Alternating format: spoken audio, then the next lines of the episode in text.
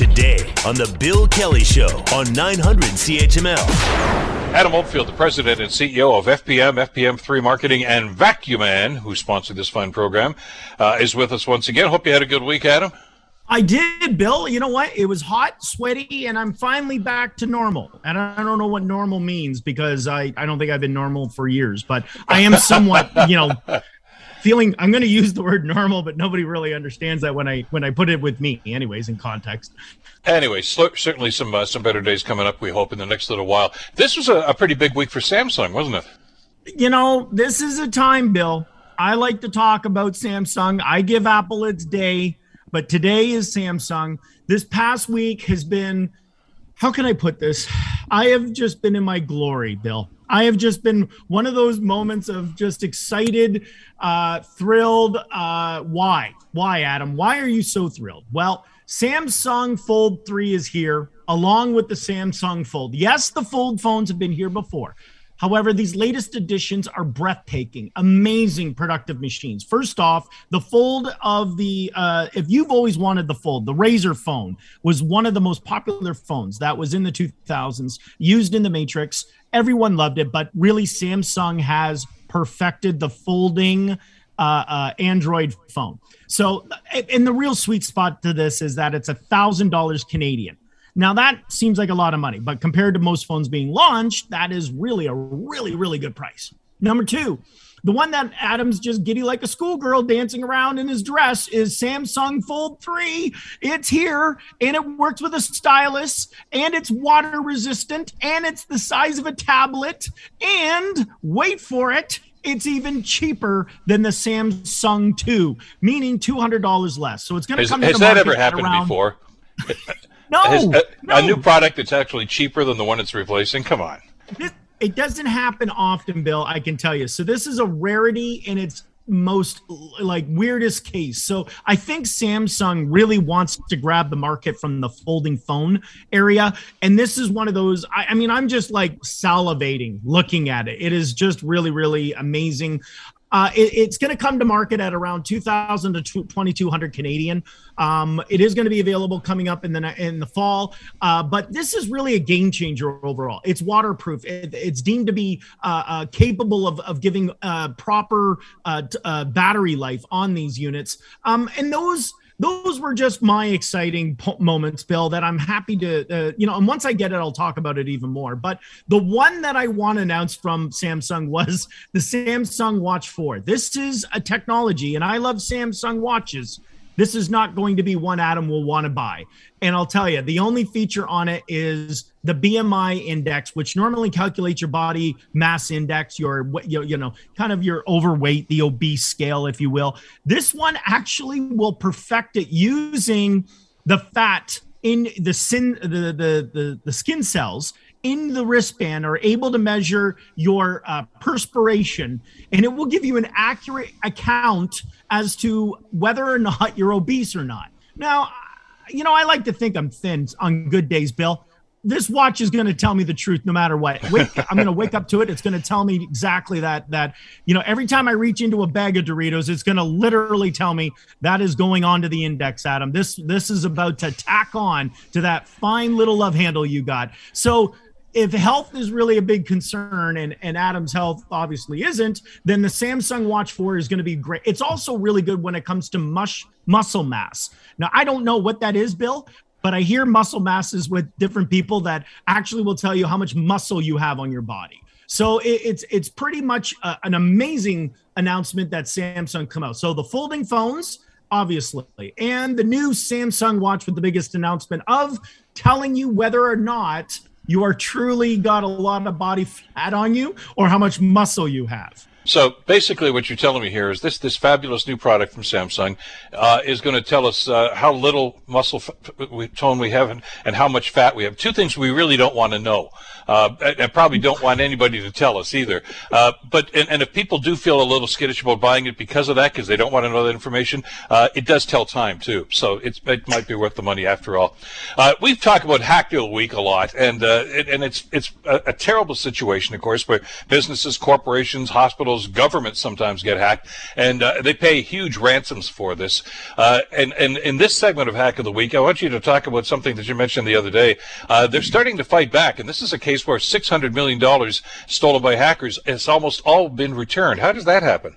Well, what happens is that, you know, as a hacker, you know, think of it as a bank thief. You know, when a bank, you know, goes and steals millions of dollars, you know, they can circulate that money and put it back into the market. They can buy what they want with it. Well, in the day of cryptocurrency, it is finally coming down to all of these thefts of cryptocurrency we hear about bitcoins, payments made as ransoms, and otherwise you know we we've we've talked about this before but blockchain is a big big thing and let me tell you blockchain has now changed the way that hackers will be impacted how is that they've realized that the government authorities have reached out to the individuals that did hack 600 million and this was done through infiltrating systems and through malware and they more or less said you really don't want this because we can see everything that's going on with this cryptocurrency.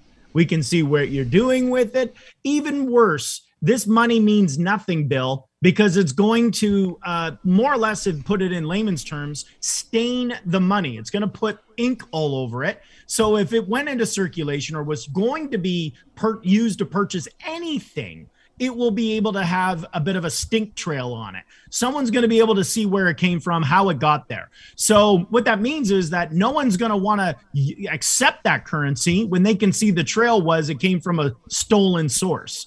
So, the hackers realized I got 600 million of nothing. I'm going to need to return the assets and it doesn't do me any good. So, they're starting to return the the cryptocurrency I'm referring to, not not money in hard currency. Sure. But yeah. cryptocurrency is being returned back to its sources, Bill. This is unheard of. It's like a, a bank heist going, geez, I can't really spend the money going back to the bank and going or to the train and going, sorry about that. Let me just put that back on the train for you.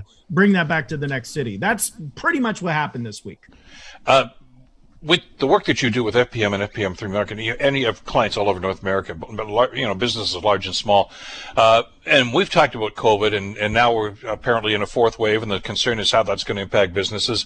And the governments have put some programs out there. Uh, uh, the press releases they give sound glowing, as if everybody who, who needs this is going to get all the assistance they're going to need. Uh, one of those is the Small Business Support Grant uh, that was announced, uh, and this is a, a provincial program, I understand. But you've got some feedback from some people about this, haven't you? feedback is an understatement bill I, you know and, and, i don't want to be uh, i don't want to make it sound like uh, adam oldfield is that go-to guy with small business problems because there's great organizations that represent it's the chambers of commerce and and obviously the cfib and and so forth and then there's adam oldfield so um, i do believe in small business bill and i think uh, what's happened in the last little while when we're talking about what's going on is that l- yesterday I have been inundated. And I mean, Adam's version of inundated is, you know, a, a, lot of emails. I've had over 70 emails in the last 24 hours. And um, sad to say, the decision's been made by the Ontario government that they are now informing, as I managed to find out, 14 over 14,000 businesses that have been waiting have been told that they are not getting the money. They will not be receiving the second round of funding, and further, that they will not have an appeal option to them. Um, following that, just to add a little salt to this wound, is the fact that we're going, according to what you know, 900 CHML media is stating, a possible fourth wave. So um, what that means is that the first round of funding they were agreed or accepted. It was somehow reviewed. It was I'm going to say overturned, but many small businesses right now, Bill, have received an email and mo- still coming. I'm willing to bet that there's going to be a little more talk about this in the coming week, but it started as of yesterday. Many small businesses that have been waiting through this tumultuous time, told not to open or they would be fined, have now been advised that they will not be getting the second round of funding. And have a nice day. and, and, by the way, we you may be closing in 30 days. So yeah, um, exactly. You know, Um, it, it, you know, as a small business operator, I can honestly say I've been impacted. Uh, you know, Michelle and I have been impacted as small business owners through COVID, uh, and and and my heart, like literally, was was was aching. And I have tried with with all my might to kind of try to understand or at least guide some of these small businesses. Well, what what can they do? Obviously, call your MPP, try to contact them, talk to other small businesses. Uh, but what really perplexes me, Bill, is there's no appeal process and the decision is final. But it's been since February. Many have been waiting, so uh, it's very sad, unfortunately. And I, my heart goes out to many small businesses. And by the way, I'm happy to listen. I'm happy to assist where I can. Um, but it's a reality that your small business may not need to be, can, will not continue to open or or operate. Well, and uh, you're right. I mean, there are some advocacy groups, chambers of commerce, the Ontario Chamber, among others, uh, that I'm sure are going to speak out on this too. So, as, as they say in the biz, more to come on this one, uh, probably in the days and weeks ahead. Uh, EVs, uh, lots of talk about EVs, uh, especially here in Canada because of the commitments that all the big three from Detroit and everybody is, is into it. I, I Googled this the other day, Adam.